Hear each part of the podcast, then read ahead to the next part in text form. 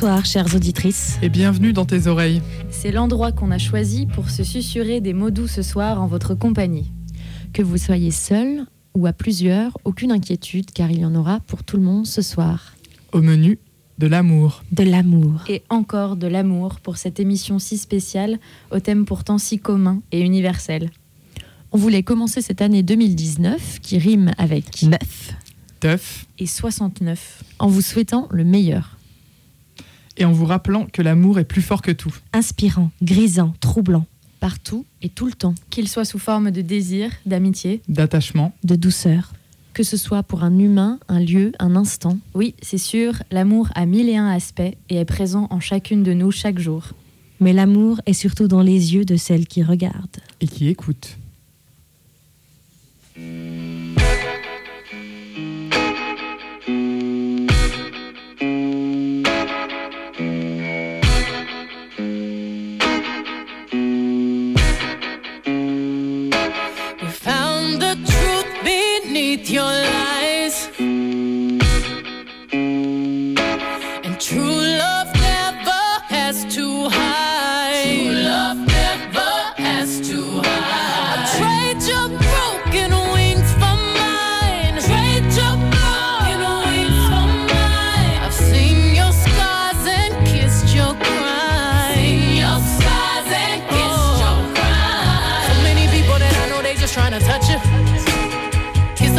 up and fill up.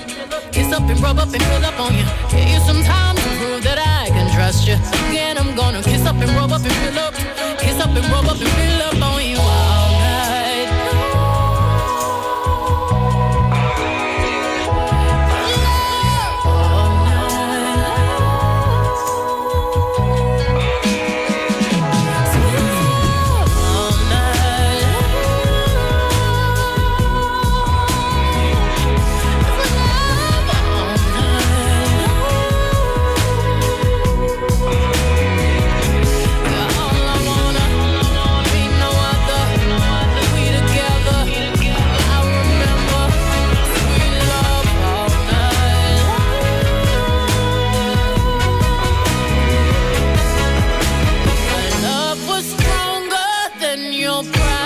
Thank you.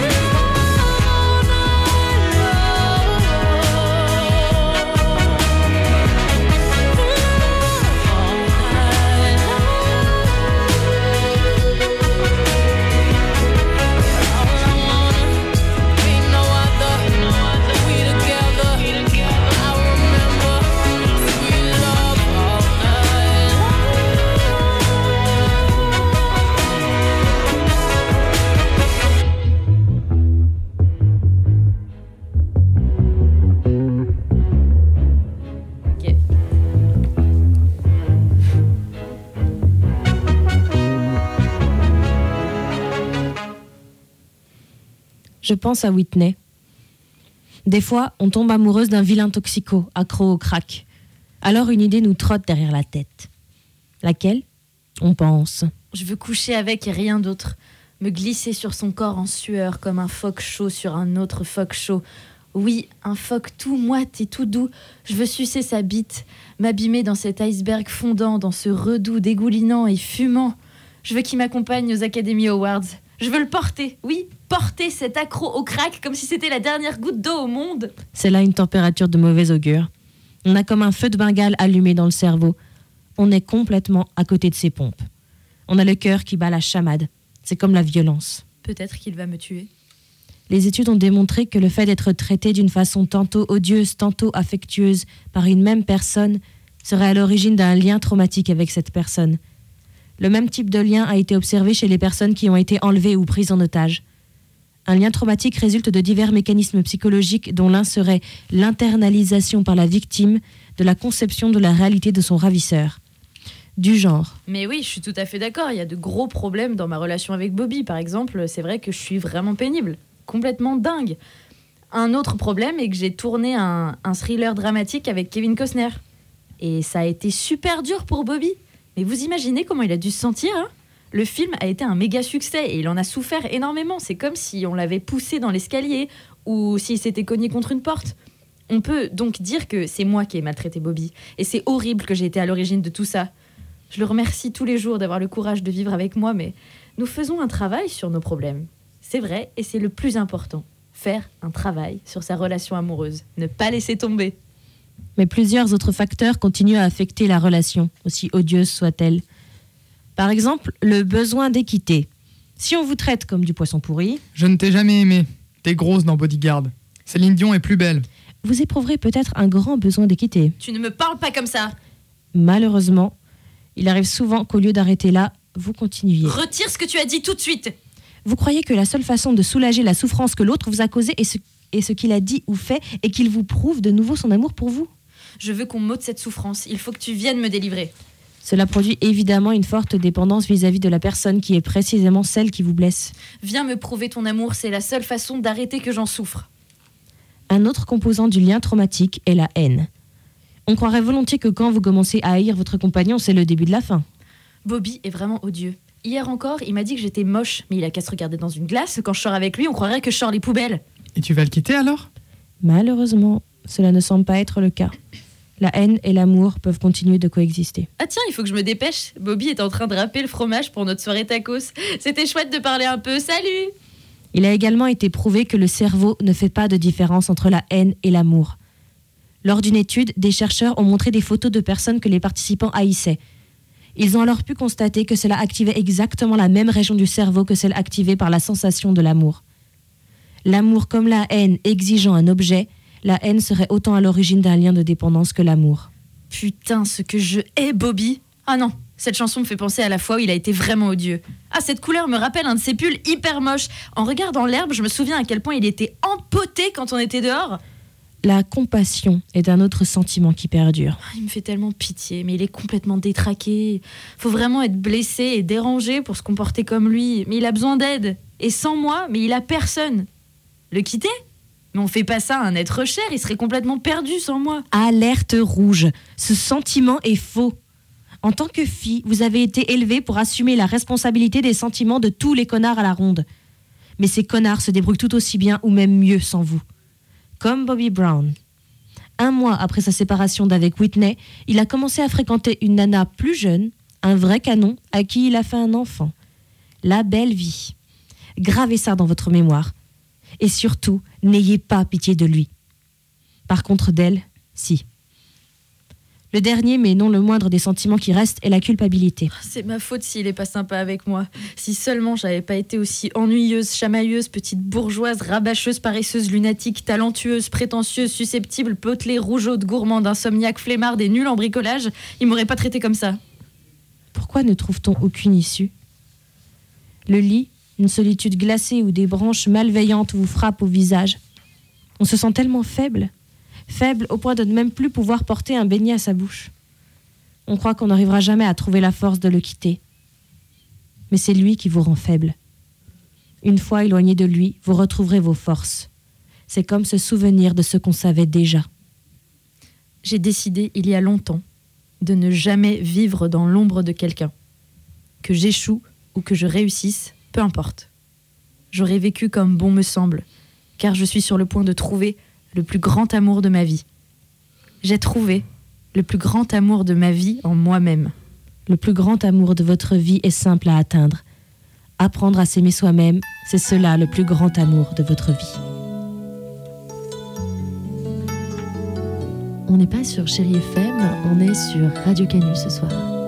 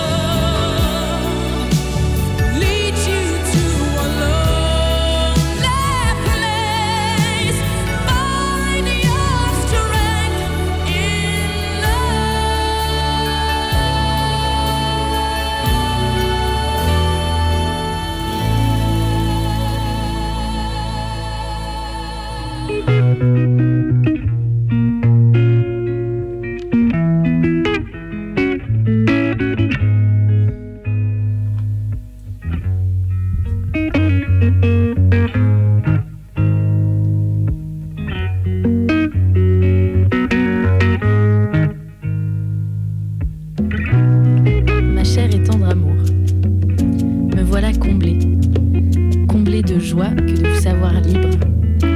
Rien ne me rend plus heureux que de vous savoir libre à mes côtés.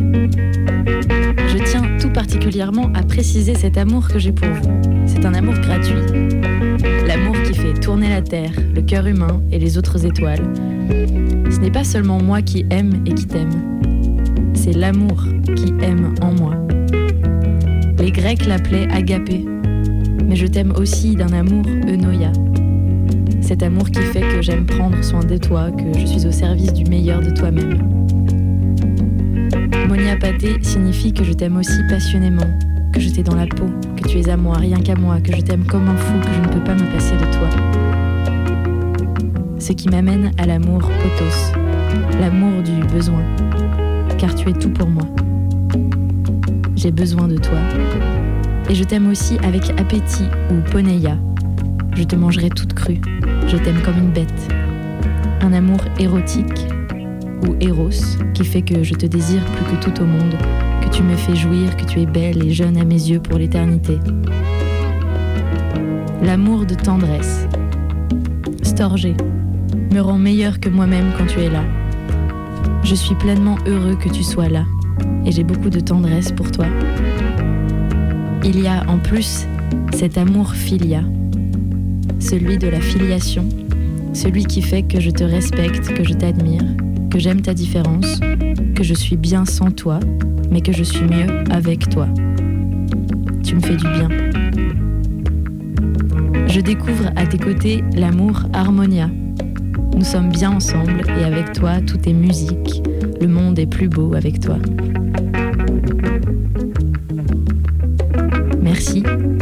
Grâce à toi, je découvre l'amour Caris. Je t'aime parce que je t'aime et que c'est une joie, une délivrance. C'est une grâce d'aimer et de t'aimer. Je t'aime sans raison, sans condition. Je t'aime différemment à chaque instant. J'ai hâte de découvrir l'instant suivant, pour le suivant, vers où nous porte le vent pour aussi longtemps qu'on le sent. Je t'aime à la folie, avec tendresse, appétit, passion, besoin, érotisme, tout cela, de dévouement.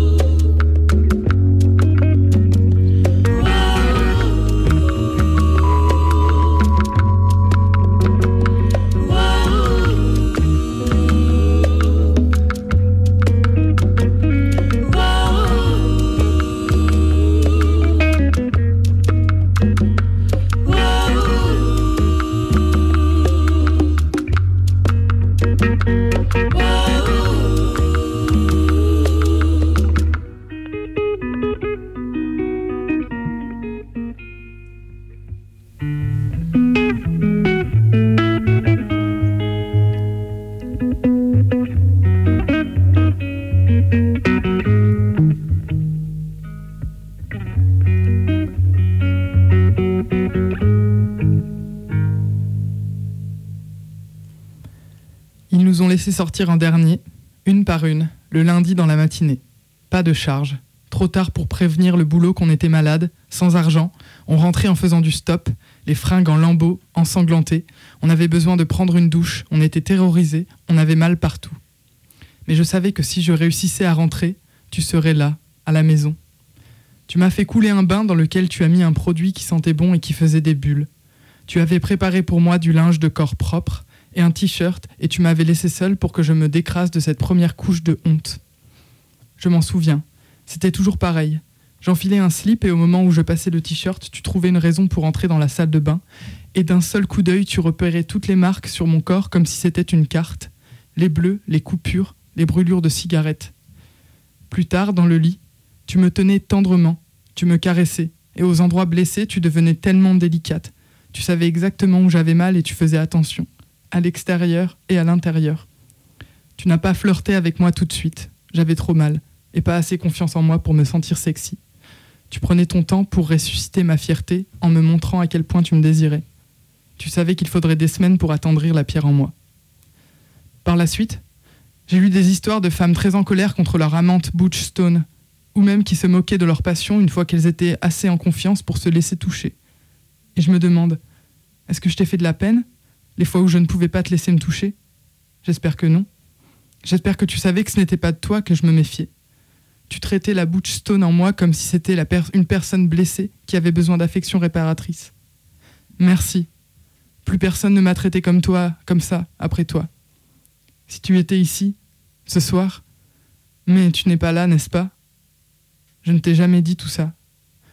Quand nos vies se sont séparées, pendant plus de 20 ans, j'ai vécu sur cette rive isolée, en me demandant ce que tu devenais. As-tu abandonné ton maquillage du samedi soir par honte? As-tu serré les poings quand tu entendais des femmes dire Si je voulais être avec un homme, alors je serais avec un vrai mec Est-ce que tu fais des passes aujourd'hui? Est-ce que tu es serveuse? Est-ce que tu es lesbienne dans un bar Une lesbienne dans un bar à l'affût de la fille la plus butch de la soirée? Est-ce que les femmes autour de toi parlent de politique démocratique et de séminaires Es-tu entouré de femmes qui ne saignent que quand elles ont leurs règles? Ou bien as-tu épousé un mec qui bosse dans un bureau ou un mécanicien au chômage qui me ressemble plus qu'il ne ressemble aux autres mecs? Es-tu en train d'écouter la respiration de tes enfants qui dorment? Est-ce que tu t'occupes de ces blessures émotionnelles comme tu t'es occupé des miennes? Est-ce que parfois tu penses à moi dans le silence de la nuit? J'écris cette lettre depuis des heures. Mes côtes sont douloureuses d'avoir été tabassées. Tu connais ça. Je n'aurais probablement pas survécu aussi longtemps si je n'avais pas connu ton amour. Tu me manques toujours autant, ça fait toujours aussi mal. J'ai tellement besoin de toi. La tempête s'est calmée à présent. Il y a du rose dans le ciel quand je regarde l'horizon par la fenêtre. Je me souviens de nuits où je t'ai baisé longuement, profondément, alors que le ciel était de cette couleur. Je ne peux plus penser à toi plus longtemps. La douleur m'engloutit. Je dois repousser la mémoire de toi, comme si c'était une photo sépia que je range. Il y a encore tellement de choses que je voudrais te dire, que j'aimerais partager avec toi. Et pourtant, je ne peux pas t'envoyer cette lettre. Je l'enverrai quelque part où l'on protège la mémoire des femmes. Peut-être qu'un jour, te promenant dans la grande ville, dans cette grande ville, tu liras ces mots. Peut-être pas. Bonne nuit, mon amour.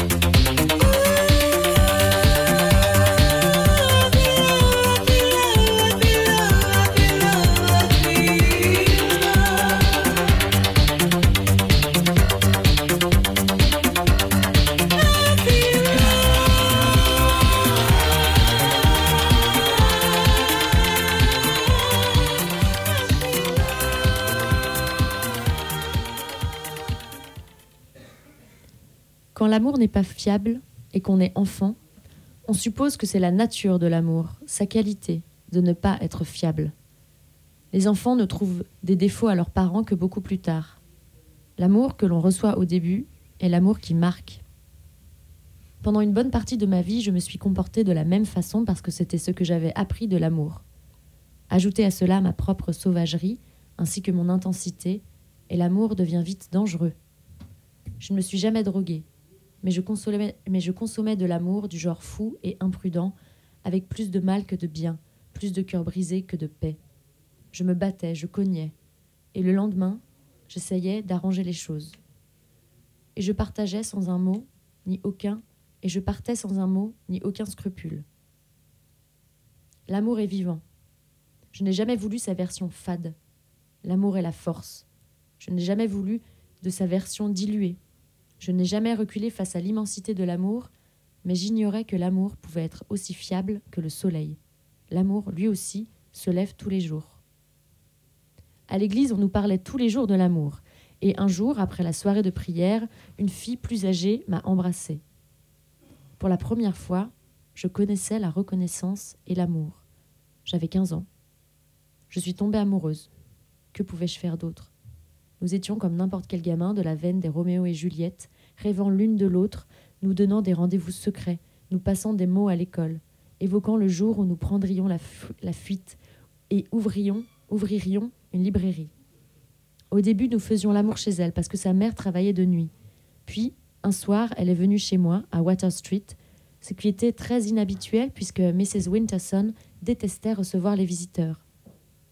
Mais Hélène est venue, et dans la nuit, elle s'est glissée dans mon lit. Nous nous sommes endormis.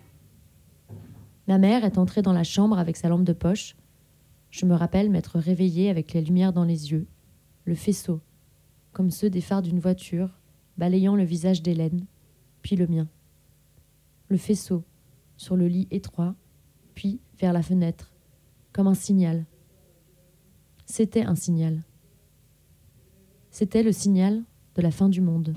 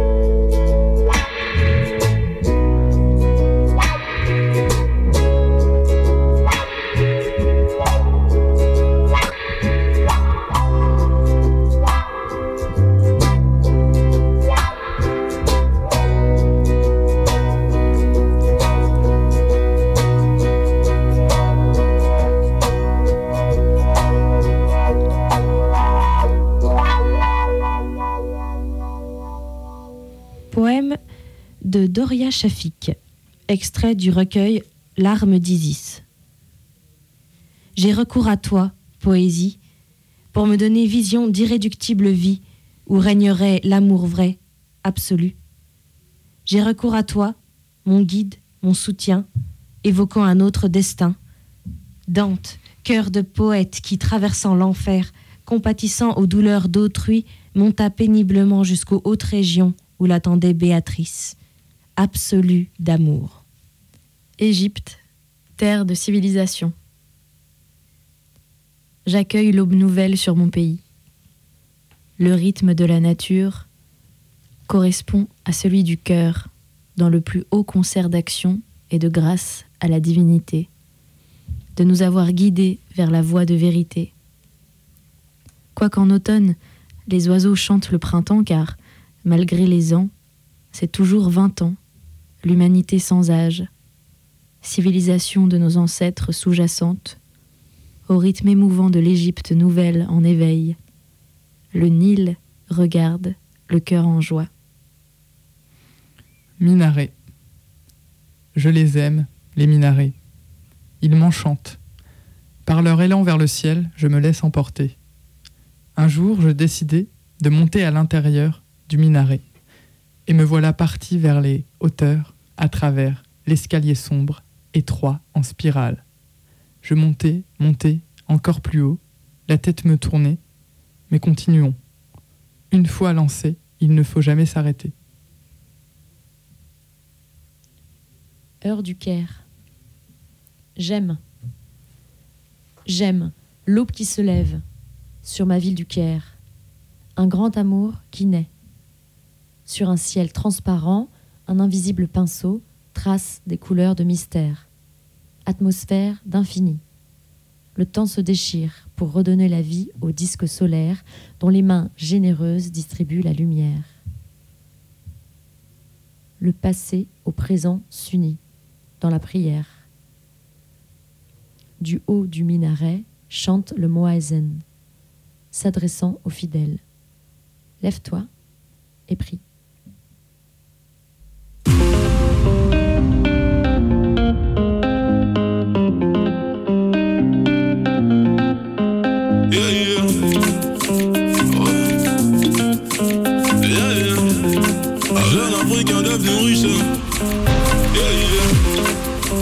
Africain devenu riche, j'ai quitté le pays sans papier. Deuxième album, deuxième disque, la pression, le soutien du quartier. Des doutes et des doutes et des doutes, j'hésite à faire du sale ou bien chanter. Mais je dois tuer le rap français, mettre les MC en danger. Les viols de la guerre, je m'en doute, t'ont fait du mal abondamment. Donald et toute la troupe n'ont rien à battre évidemment. Seul face au monde entier, personne sur qui compter. Au ciel la belle, tu ne sais pas combien je t'aime. Perdre c'est ma patrie, mais je n'aime. Pour toi, je suis resté le même. Ce qu'ils te font me fait beaucoup de peine. Jusqu'à ta mort, il faut pas que tu les craignes. Je calacherai ceux qui tiennent les rênes.